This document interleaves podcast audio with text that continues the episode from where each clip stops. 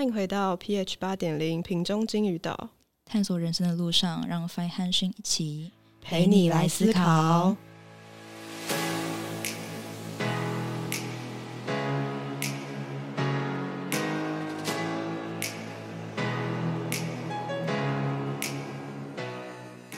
嗨，欢迎回到金鱼岛，我是 Fine，我是讯，耶，好，我们来讲那个，接着上一集来讲一下啊。我们上一集讲了什么？我们上一集讲了八个原型，分别是什么样子的感觉？嗯，然后又讲一下 B B，讲一下荣格的那本书，啊，追了一下弗洛伊德。弗洛伊德，对，不是真的，就是弗洛伊德常出现在荣格还有 B B 的书，然后都是在骂他。对，看得出来他们的关系并没有很好，这样子。嗯，对，就是，嗯，嗯，好，才加的弗洛伊德跟荣格，嗯，没有错，吵架的男女朋友没办法。超好笑。好了，嗯，好了，好，那我们再帮大家复习一次原型有哪些。那存在在意识层面的有英雄、阿尼玛、父母跟永恒少年。那存在在潜意识层面的原型有宿敌、恶魔、批评家以及最后的愚人。嗯，这四个，所以这样总共就会有八个原型。然后呢，我们接下来就会教大家怎么把他们的整个理论的框架建立起来。好，但在这之前，哎、对你说迅有事要补充，就是这些原型我们讲的都是中文翻译，然后嗯，因为每个人的翻译可能不太一样啦，就是每本书甚至网络上每篇文章翻译都不太一样，所以大家可以自己去翻 B B 的书去看原文，可能比较快。不然有些人说，哎，那个明明叫竞争对手，不叫宿敌，这这是翻译问题。对对，呃，嗯，好，对，没错，对，大家再自己去翻翻嗯。对，对，我们都会说，就是看荣格跟看 B B 的东西，不要被表面上的东西，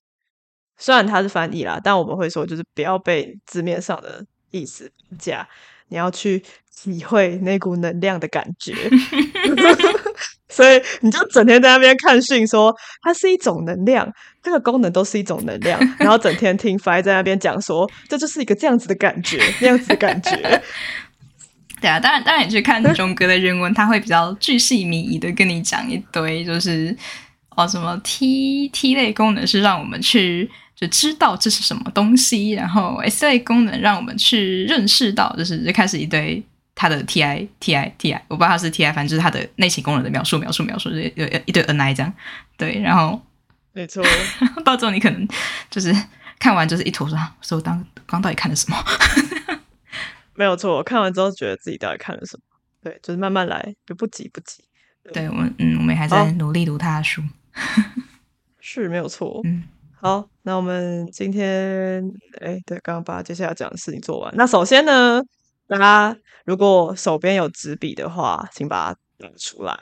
然后，如果你没有，你刚好没有纸笔的话，你就在脑袋里面想一下我们接下来要讲的画面。但是呢，有纸笔的辅助会比较好了，就是推推嗯大家可以拿个纸纸跟笔这样子。嗯好，那我们接下来要讲所谓的架构。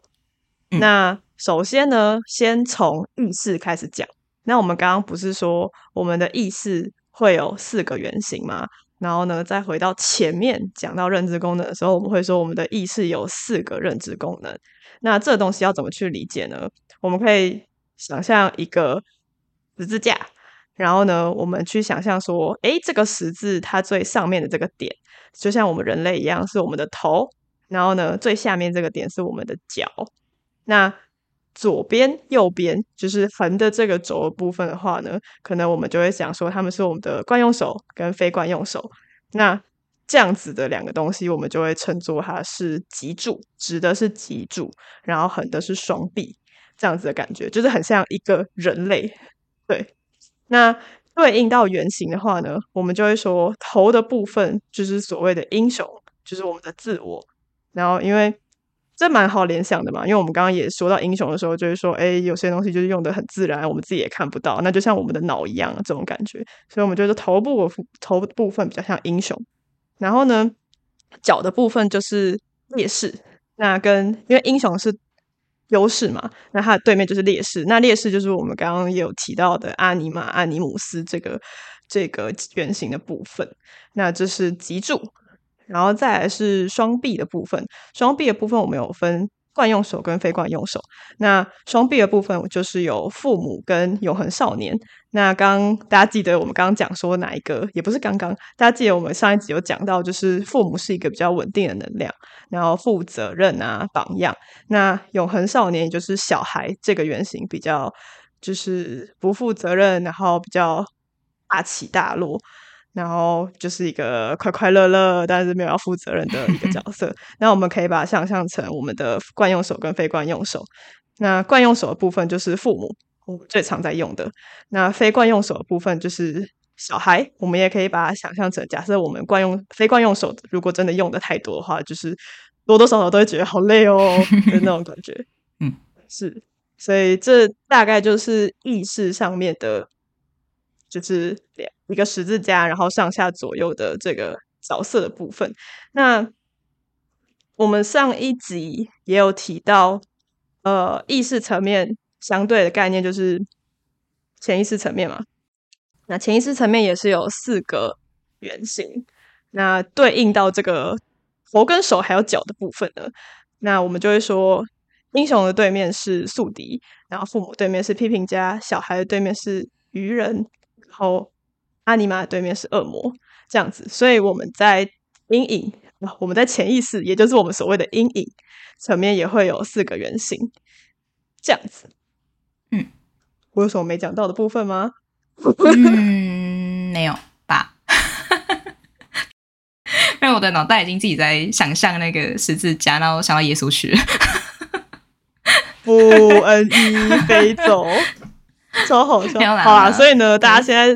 大家现在就是假设你拿着一个纸笔，那你应该要在第一个，你应该现在手边会有两个十字架，然后呢，第一个十字架最上面是英雄，最下面是阿尼玛，然后我们会说惯用手在左边，为什么呢？不知道，但反正惯用手在左边，所以左边是父母，右边是小孩，然后这是第一个十字架，然后第二个十字架就是上面是宿敌，下面是恶魔，左边是批评家，右边是愚人。嗯，这样子的两个十字架，嗯嗯，对，这就是我们所谓的原型跟整个架构。嗯嗯嗯嗯，好，好，我讲完了。没错，那讲完这个，我们要来讲另外一段小故事。为什么要讲小故事呢？是，就是我们要原型讲完了嘛，框架讲完了，那我们接下来就要把它结合回我们之前的认知功能的部分。所以呢，这个部分就交给迅来讲解小故事。好，没问题。就是，所以这些人形的架构跟我们的所谓的认知功能和人格的关系到底是什么？我们刚刚前面也一直带到，包括我们闲聊其实有带到说，我们的哪个功能的那个人形他很凶，那批评家我的批评家很凶之类的，这个到底是怎么出来的呢？这个就要讲一下贝比他在他的书里面写的故事，就是除了我刚刚上一集在最前面。讲的那一位玛丽，这位呃荣格的同事，他讲的，他认为荣格的整个第一、第二、第三功能是指所谓的就是分化顺序这件事情以外呢，呃，比比他还跑去测了 MBTI，对，然后他测了 MBTI 之后，他借由 MBTI 的测验帮自己找到了他自己的优势功能和辅导功能。那 MBTI 的测验帮他找到说，他优势功能是 N 一，然后辅导功能是 T I。好，这是他 MBTI 测验做完结果。然后另外一点就是，哦，他观察了他自己的梦境，还有他长期分析一些电影，然后就是在观观察自己的时候呢，他就发现了，哦，我的英雄功能是 N 一，然后我的父母功能是 T I，父母人形，sorry，不是功能。对，英雄人形是 N E，，父母人形是 T I，然后他就说，哦，所以这个优势功能就是进入我们意识的方式，就是和英雄这个人形相连，然后父母这个人形和我们的辅导辅导这个分化的顺序相连。好，然后就这样以此类推下去，下去，下去，这样。所以说，他认为功能和人形，还有所谓的就是优势辅导，然后第三和劣势是有一个关联性的。对，呃，这个部分我还在观察，但是至少就他的整个模型，包括他，他是基于他整个应该是四十年左右的整个工作经验嘛，就是他智商个案的经历，还有他一直在验证这件这个模型。这件事情来讲，我目前是还没有觉得有什么问题啦。只是说，呃，他能不能直接用在日常生活上？我觉得，呃，或者说直接拿来定义一个人，我是觉得没办法那么精确。毕竟人不是物体，没办法真的那么精确的用像科学一样的东西去表述。嗯，好，是 有点扯远了。对，好，再来讲个很重要的，就是。呃，刚刚讲了，他把这些所谓的优势啊，然后辅导，然后第三劣势跟我们的原型绑在一起之后，他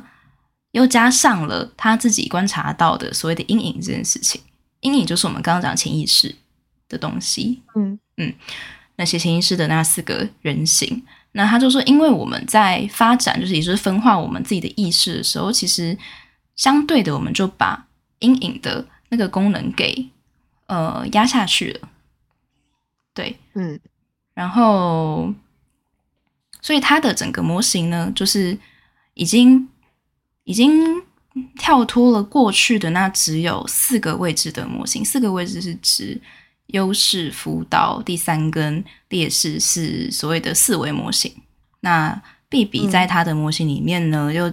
把这个四维连接上原型过后，要加上了他们四个人形的阴影，所以从四维就变成了所谓的八维模型。它等于是多了一个维度去观察自己的一个方式吧。嗯嗯，没错。好，我刚刚是要讲，就是因为我们在上一集跟刚刚都没有提到，就是哦有啦，在最开始的分化顺序有提到一下，但后面都没有提到，就是刚刚所谓的。第三功能啊什么的，就是其实是因为刚刚也有看到一些原型嘛，然后也有提到就是优势、劣势啊、辅导，然后第三。那为什么叫第三呢？其实是因为它的顺序是这样编的：英雄是第一功能，父母是第二功能，小孩是第三功能，然后阿尼玛是第四功能。然后这是在意志层面的。那对应到阴影层面，就会变成说宿敌是第五功能。批评家是第六功能，盲点是呃愚人是第七功能，然后恶魔是第八功能，这样子的一到八的一个顺序。那这个顺序，呃，目前大家就把它想成是一个普通的编号就好，不用会不用觉得说它是一个强弱，或者是谁比较厉害，谁比较不厉害之类的。嗯，这样子的。嗯，对，没错，一个方法。因为贝比模型它跟就是传统的这一些就是优势辅导叭叭叭这些东西，它有个不同的地方是，它把这些东西从量化，量化就是比较偏数值啊，就是你去分呃高低啊强弱这是所谓的量化这样，然后从量化变成一种直化的概念，直化就是讲特性特质，那原型本身就是一个在讲特性特质的东西，对，所以我刚刚才会讲说它。呃，就是因为它把它加上原型和就是潜意识啊、阴影这些东西，它才呃变成一个另外一种角度、另外一种维度来让你去观察或是就是审视、验证自己这样。嗯，对对，没错没错，对。然后稍微举个例吗？就是刚刚讲那一堆，其实是在讲这个人形的。贝比模型到底跟我们的人格和功能的关系嘛？我们稍微把它连起来一点，就是贝比他去测的 MBTI，MBTI 一个是一个测验嘛？那那个用 MBTI 测验帮你测出你的优势辅导第三劣势之后，MBTI 或是说原本的这个人格类理论会告诉你说，你的四个功能是 NETIFESI，以 ENTP 来讲，嗯，那 B 比它的模型就是延伸出了后面的四个阴影嘛？然后又把前面的四个东西给连接上四个圆形，后面的四个东西也扣上他们的圆形，所以后面的四个人形呢就会变成它前面四个功能的阴影，也就是 N 一的阴影是 N I，然后 T I 的阴影是 T E，F E 的阴影是 F I，S I 的阴影是 S C，所以它后面四个功能，嗯，五六七八就会变 N I T E F E S I。对，这个就是小小的举例。但是这个等一下我们会在公式转换讲的更清楚，嗯，因为直接想象可能有点难。是因为刚呃上一集或者是刚刚有讲到，就是可能阴影这个东西是就潜意识跟意识嘛，然后他们是互相为一个比较像是补偿的关系。然后刚刚也有提到，假设我的呃意识的意识的第一功能，也就是英雄，它是 N 一好了，那我们的宿敌也就是。英雄对应到的潜意识的这个原型会是 N I，那就是大家也可以想象说，哦，我们的主导是 N 功能，但是我选择了 N 一还是 N I 来当做我使用的意识，那另外一个人他就会变成潜意识，所以其实阴影跟呃表意识，也就是表意识跟潜意识的一个相对的概念，其实并没有那么不好想象。嗯，那以刚刚。B 比的例子来说，就是大家现在手上不是有那张纸嘛？再把那张纸拿出来，然后呢，假设是以 ENTP 来说的话，那英雄的那个位置就是 N 一，然后左边就是 TI，然后右边是 F 一，然后下面这个劣势的位置就是 SI，然后呢，再对应到阴影的部分，你就可以这样对着看。那 N 一的阴影就是 NI 嘛。然后 T I 的阴影就是 T 一嘛，然后 F 一的阴影就是 F I，然后最后 S I 阴影就是 S 一，所以这样就是一个很完整的 E N T P 的模型，它的意识跟潜意识，嗯，这样子。我只是举个例子，嗯，所以他就已经把刚刚讲过的，就是从原本比较传统人格模型只有讲四个功能，就是它除了变成八个功能，因为它更加上了八个人性的解释。好，这个就是 B 比模型，然后。下一个，我们要来来讲公式转换。是，那刚刚不是有讲到四维模型变成八维模型吗？那其实这也是 B B 模型跟所谓的 M B T I 最不一样的重点的其中一点。对，一个重点就是原型嘛，因为 MBTI 并没有所谓的原型，它比较注重在字母以及认知功能。那 B B 的话，就是原型是很重要的一个核心概念，然后再来就是阴影的概念。那阴影的话，我们认为会让这一整个认知功能的模型被撑出一个，就是会让整个模型变得比较立体，这种感觉。那之前也有讲过，就在哪一集呢？应该是第零集第一集第一集。就是第一集有讲到各种认知理论的呃各种理论的不同的那一集，就是有讲到 MBTI 的测验方式，然后呢测完之后得到四个字母，他才会跟你讲你的四个认知功能。嗯嗯嗯嗯，是没错没错。然后我们接下来要讲的公式转换，就是在讲那因为我们那时候也有提到说，B B 模型的。这四个字母跟 MBTI 四个字母其实就是长得一样嘛，所以才会很多人把它们搞混。那我们现在要讲的公式转换，就是所谓的四个字母跟认知功能它们之间的转换方式。嗯嗯嗯嗯嗯，对，大概是这样。好，那我先来，就是四个字母呢，它和我们的认知功能还有它的顺序，然后。如何是是如何摆到 B B 模型的这个原型上面的？对这件事情，那我们拿 B B 的人格，也就是 E N T P 来当例子吧。首先，我先来告诉大家字母如何转换成认知功能。那大家可以先在纸上写上 B B 的 E N T P 这四个字，呃，四个大字。嗯，好。那写完之后。首先，我们可以先来看中间两个字母，对它中间两个字母分别第二个跟第三个字母叫 N 和 T，对不对？那这个时候我们就可以把 B B 模型的十字架上的那一个呃头，就是可以先已经可以先把它就是过滤出 N 和 T 这两个字母，不是在头就是在父母，对。然后嗯，接下来我们来看第四个字母。对，N 和 T 考完之后，看第四个字母是什么呢？它是 P，对不对？那 J 和 P 代表的东西是指说你对外的态度是哪一个功能呢？如果是 P 的这个这个字母的话，你对外的态度其实就是呃所谓的非理性功能。荣哥讲的非理性，也就是 N 类或者是 S 类。那如果是 J 的话，你就是那个理性功能，就是 T 类或者是 F 类。所以 ENTP 的第四个字母叫 P，所以它对外的外勤的那个功能就叫做 N，所以它是配上 NE 这个字。好，嗯那嗯因为荣格说了，呃，我们的就是荣格是说主导和辅导的态度会相反，所以根据我们的人格类型的那个公式呢，就是迈尔斯母女他们那个时候讲的，呃，他们的整个十六型的架构，你的另另外的功能就会是 Ti，因为你已经有个一类了，嗯对，N 一是一类，那另外就是 I 类。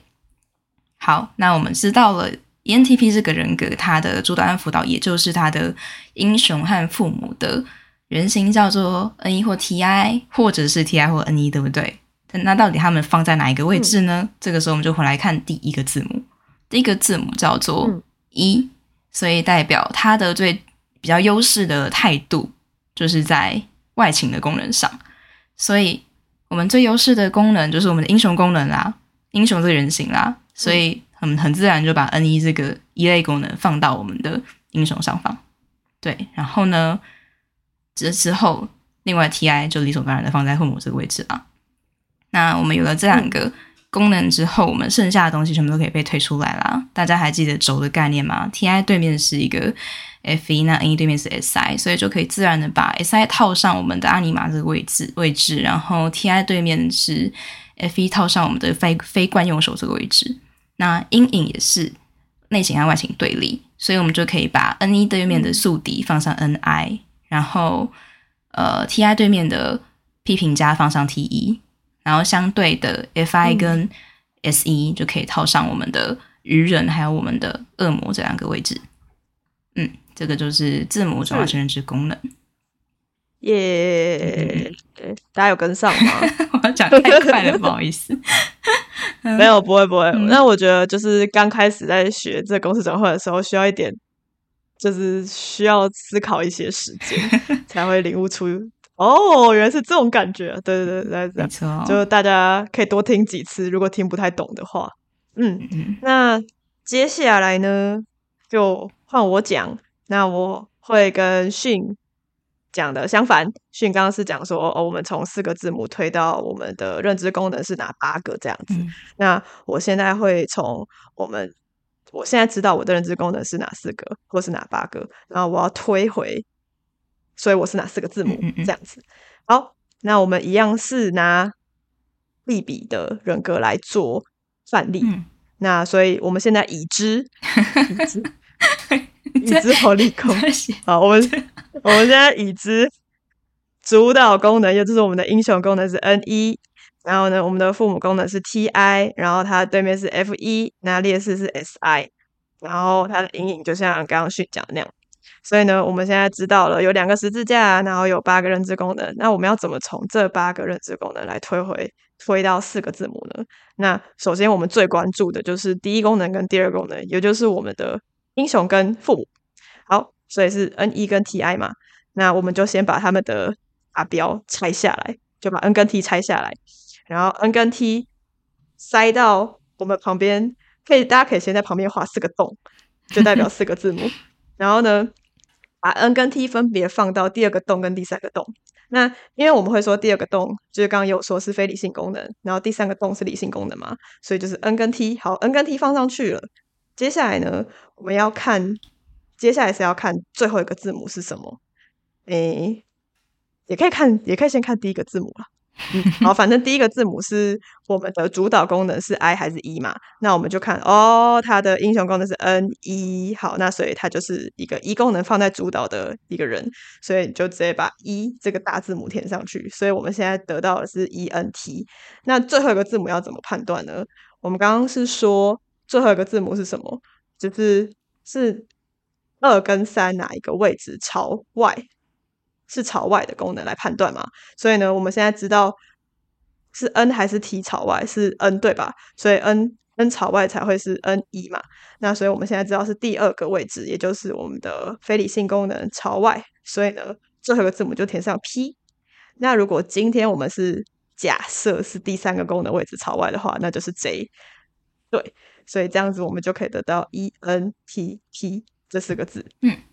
没错。其实如果从认知功能推回字母，还蛮简单，只要看就是英雄和辅导 就好了。虽然反过来也是啊，是对。对，其实你就只要知道，但主要是主要是 P 跟 J 的部分，要大家再想一下了。对，因为 J 和 P 其实是迈尔斯魔女他们就 MBTI 他们自己独创的东西。因为其实前面三个字母都是拿荣哥讲的认知功能，然后去第一个大字嘛。就除了直觉这个字，他们在最原始的版本，因为原文叫做 intuition，所以第一个字是 I。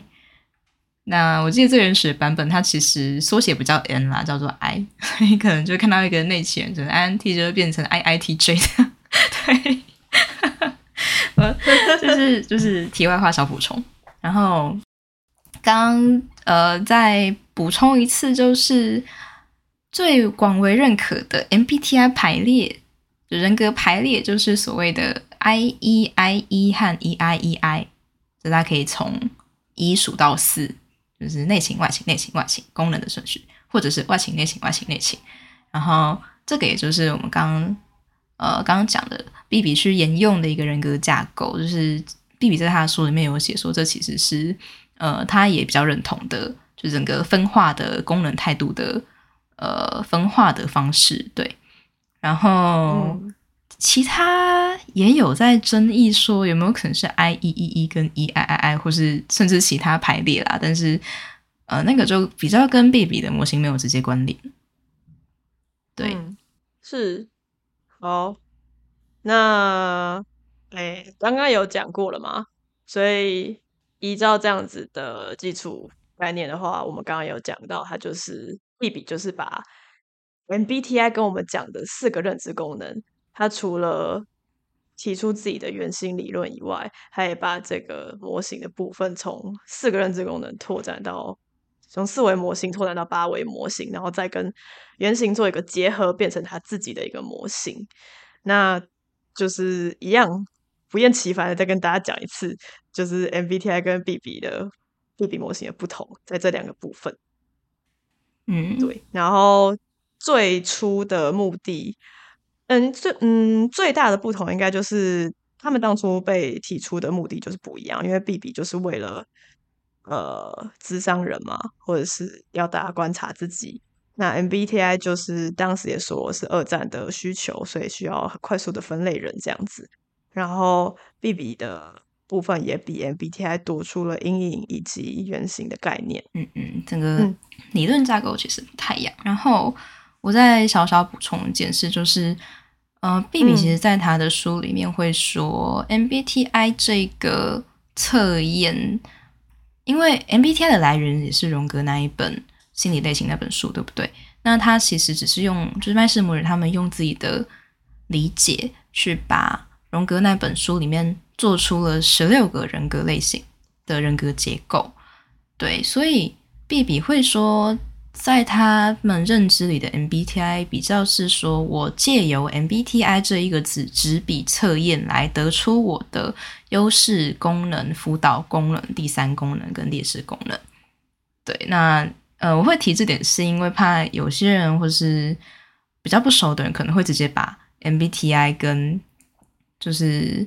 人格类型直接混在一起。对，但其实 MBTI。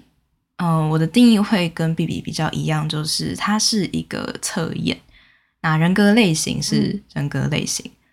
对，因为其实除了 M B T I 以外，还有其他的人格类型也是建立在荣格这本书之上的。那 B B 它其实这个模型，它虽然是照着 M B T I 的人格架构去走，但它其实也是在讲，就是所谓的人格类型，它并没有在做 M B T I 的纸笔测验。嗯，这也是他们很不同的一个地方。嗯，对，就是 B B 虽然自己跑去做了 M B T I，然后他也测出了确实如他观察所说的这一些 NETI、FESI，但是他有一个蛮核心的重点，就是说他觉得 MBTI 是一个你应该要先自我观察，然后得到一些对自己观察上，或者是结合，哎，你在看这个理论，然后你可能有一些想法，你觉得自己是一个什么样子的人，然后你再去做 MBTI 这个测验，然后把这两个东西拿来对照。就是测验这个东西不应该是一开始就拿来定义自己的东西，而是你应该要先观察自己，然后你去做测验，比较像是一个验证的方式。对啊，甚至 B B 还有在他书里书里面说，就是你起码要在做完 B T I 测验最后，应该要附一个就是讲解吧，就是详细的解说啊，或者是那种专人至少要在旁边陪你做测验，然后你自己也要很清楚的和自己去做对照和对比，然后。那个整个分析师也要去帮你呃做确认，这样对，这样才是一个比较完整的测验。然后我要再又要补充，就是嗯嗯嗯嗯，我觉得 PPS 对 PPS，我觉得呢这一件事情它有点是建立在不同的人生观上面吧？怎么说呢？因为我最近。嗯，看到蛮多人，就是可能包括我自己也走过这一小段吧，就是会不小心把这些模型或是测验看得太重。说看得太重的意思是，我在还没有搞清楚自己人格和人生的前提下，还没真的搞清楚自己人生的前提下，然后就一直去把自己套入这些模型。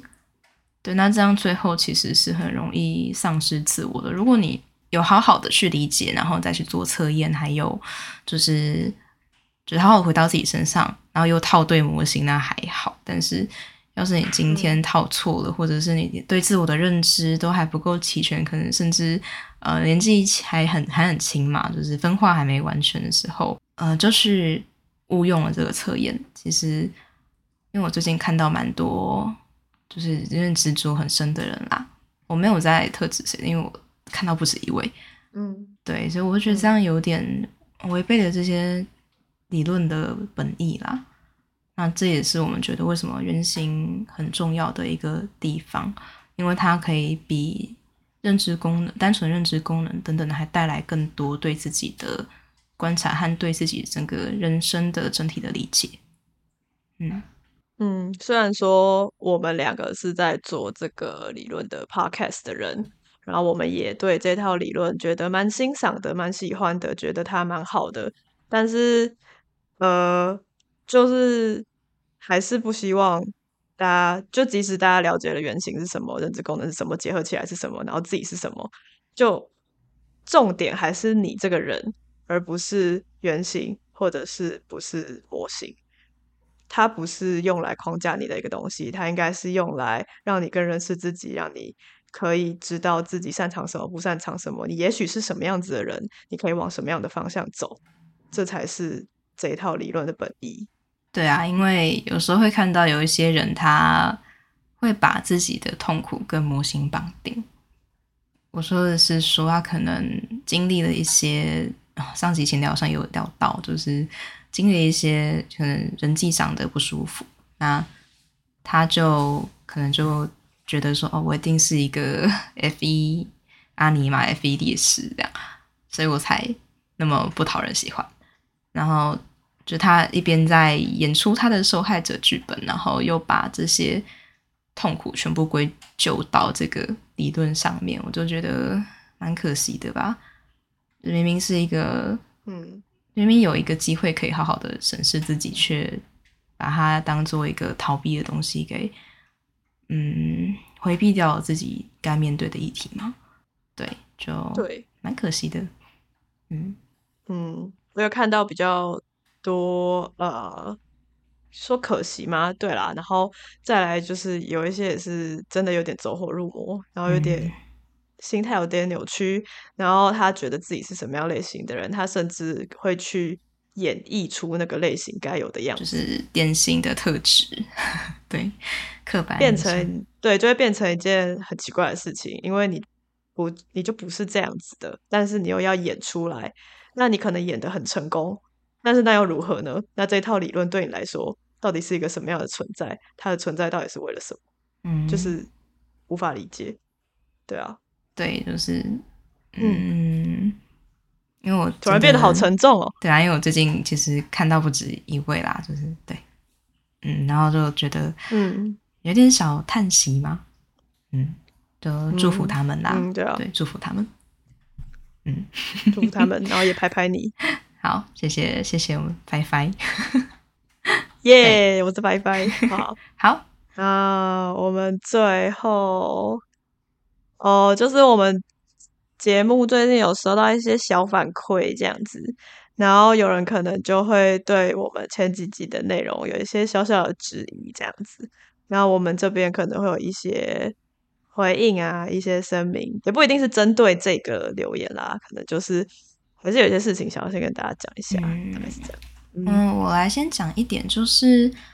嗯、因为有收到一个疑问是说，轴是必比讲的这件事情，不是我们之前提的那个组织讲的。嗯，我会觉得这个是一个视角问题，因为当大家在讲说毕比提出了轴这件事的时候，你们是在讲毕比用轴的概念。它是一个概念拿来，他想解释就是人心之间的互动，对。但是如果你要说他发明的轴这个专有名词，那应该是某个就是可能更古早的物理数学家去发明的，甚至可能发明杠杆原理还是跷跷板的人发明出来的吧。对，然后我会我会这样讲，是因为我们上一集讲的那个之前讲的那个那个就是别的组织讲了“轴”这个字，其实。是因为我是用一个专有名词的视角在看它啦，对，就是我是说那个组织才有提出所谓的，就是可能呃，可能像操作轴或者是意识轴这件事情，对，它是拿来讲 B B 的脊柱跟双臂，对，那我会说它是一个专有名词，是因为他们真的有把它提出来，画一个区块命名这个轴是什么意思，对，那。嗯，所以我才说是视角问题，就是大家普遍在讲说哦，B B 提出轴，我会觉得那个是在讲概念，因为他用轴来形容荣格讲的优势和劣势等等的概念。对，所以嗯，我个人就觉得、啊，像我们之前讲说，我们之前讲说认知功能，就是讲说哦，这是一个轴的概念，但是我们就只是想要表达说，它是一根，然后两边的东西。这个说法不是一个专有，它不是一个，它不是一个专有名词、嗯 o k 吗？就是它就是一个轴，它不是一个专有名词。我们没有创造任何专有名词，没有，对我们没有，对，B B 也没有，对他顶多就讲恶魔跟，至少目前看到就讲恶魔跟那个嘛，就是竞争对手。啊，大家有在书里看到其他可以提出来讨论啊，不过目前没有特别去研究那一块。嗯嗯，对。是对，然后还有什么要讲？那个吧，嗯，就是我们节目目前可能还没有想要帮人做一个太平的服务这件事情，嗯，因为可能有提到说，哦，我们是不是就是说别人不是什么、啊，说别人是什么啊？就是很像在判刑的感觉，然后判刑这个双关我非常欣赏，但是我们并没有在做这件事情，对，对，就是。如果说我们觉得你不是怎样子的心，那也就是我们觉得而已。嗯、你是不是要认为自己是这样子的，完全还是由你自己决定。对，因为怎么说？因为当然，这个是建立在你不是把模型套入自己的人生的前提下，或是你不是用模型去合理化自己的痛苦的前提下。嗯、但是如果是在你正确的。呃，明白自己或清楚自己，然后再回来用这个模型在观察自己的前提的话呢，嗯，我会觉得，就是这些理论其实都是所谓的开源 （open source），或者是说你买一本书，你买几本书，其实你都看得到这些理论在做什么。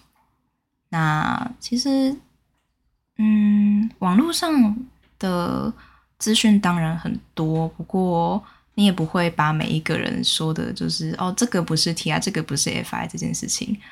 就是当做事实，对吧？对啊，所以因为我觉得，如果嗯说你要这样定义的话，那到底什么才叫做讨论，什么又叫做判刑？对，因为至少嗯在我们这边的定义，我们没有真的跟人家收钱，然后也没有就是到处在外面乱讲说你是谁，你不是谁。那甚至嗯通常也只是一个跟朋友的讨论啦，对，所以我们才会说嗯我们没有在做判刑这件事情。嗯，那未来应该也不会有相关的服务，可能这个也跟我们自己对这套理论的，就是想法有关啦。嗯嗯，对，对，因为我们就是还是秉持着一个，基本上你自己最了解你自己，嗯所以应该是要以你去学理论，然后你再来判断自己是什么类型。你当然可以，因为毕竟我们还是有一些盲点嘛。哦我说的盲点不是那个盲点，我的意思是说，就是我们可能有看不到自己的地方，所以这部分你可能可以去问问看身边的人，觉得你是一个什么样子的人啊，这样子，然后来进而来更认识自己一些，就是因为会有一些看不到的地方嘛。但是主要还是希望你可以自己来，就是不要测验，然后相信。对，这就是大概是这样子，然后也不要就是。呃，当然，就是外面会有一些 typing 的服务，那有一些确实是专业的，那这个也是一种非常好的方式。但是，即使你去花了钱去做一个 typing 的动作，也希望就是这只是一个开始而已，不要就立刻相信你就是这样子的人，然后你就是怎么样怎么样。就后面你还是可以去结合你的生活，它到底是不是正确的，只有你才可以决定。对，因为我觉得如果你把就是理论外包给外面这件事情，但是都没有回到自己的内在去做任何的验证和对照的话，嗯，就跟刚刚讲的一样，有点可惜这套理论的初衷啦。不要说这套，就是一整个呃心理学或是其他的。就是相关的自我探索，甚至你要去讲星盘啊、灵性啊，什么都可以。因为这个行为就有点像是说，哦，因为我是 INTP，所以我被霸凌。这个行为就有点像哦，因为我是巨蟹座，所以我很爱哭，就是其实是一样的道理。嗯，如果你不那么容易相信星座，为什么要那么容易的去被这些理论带走呢？而不是回到自己身上？嗯，没错，是的，嗯，好，我们的小心得，没错，嗯好，我们也花了两集的时间 把原型讲完了，可喜可贺，我们终于把原型讲完了，耶终于，就是一个我们非常期待可以讲到，但是又觉得有个难讲，超级难讲的一个东西，是。然后可能这两集讲下来会感觉有一点混乱，嗯，那大家可以看看能不能多听几次，然后那个纸笔的图多画几次，嗯然后拿嗯拿几个其他的类型来试试看，这样也可以。没错，对，就透过一些练习的方式来慢慢熟悉这套理论。那如果对呃认知功能啊，或是原型啊，觉得听完之后还是有点不飒飒的，那其实反正没关系，我之后跟训我们两个 平常聊天就全部都是这种东西，所以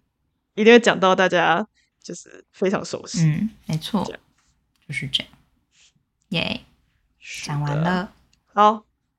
没错啦。那你还有什么要补充的吗？嗯，最近没有看动画，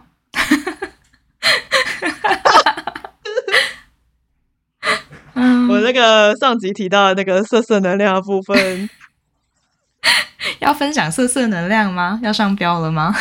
要要上标，要上标，要上标，完蛋了！没有啦，嗯没有啦，哎哎呀，时间也差不多了，哎呀，四十五分钟了呢，那这个我们私底下讲，私底下讲，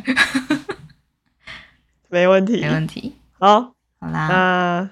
今天就先这样啦、嗯 o k 那我们 PH 八点零瓶中金鱼岛，下次见，拜拜再。见，拜拜。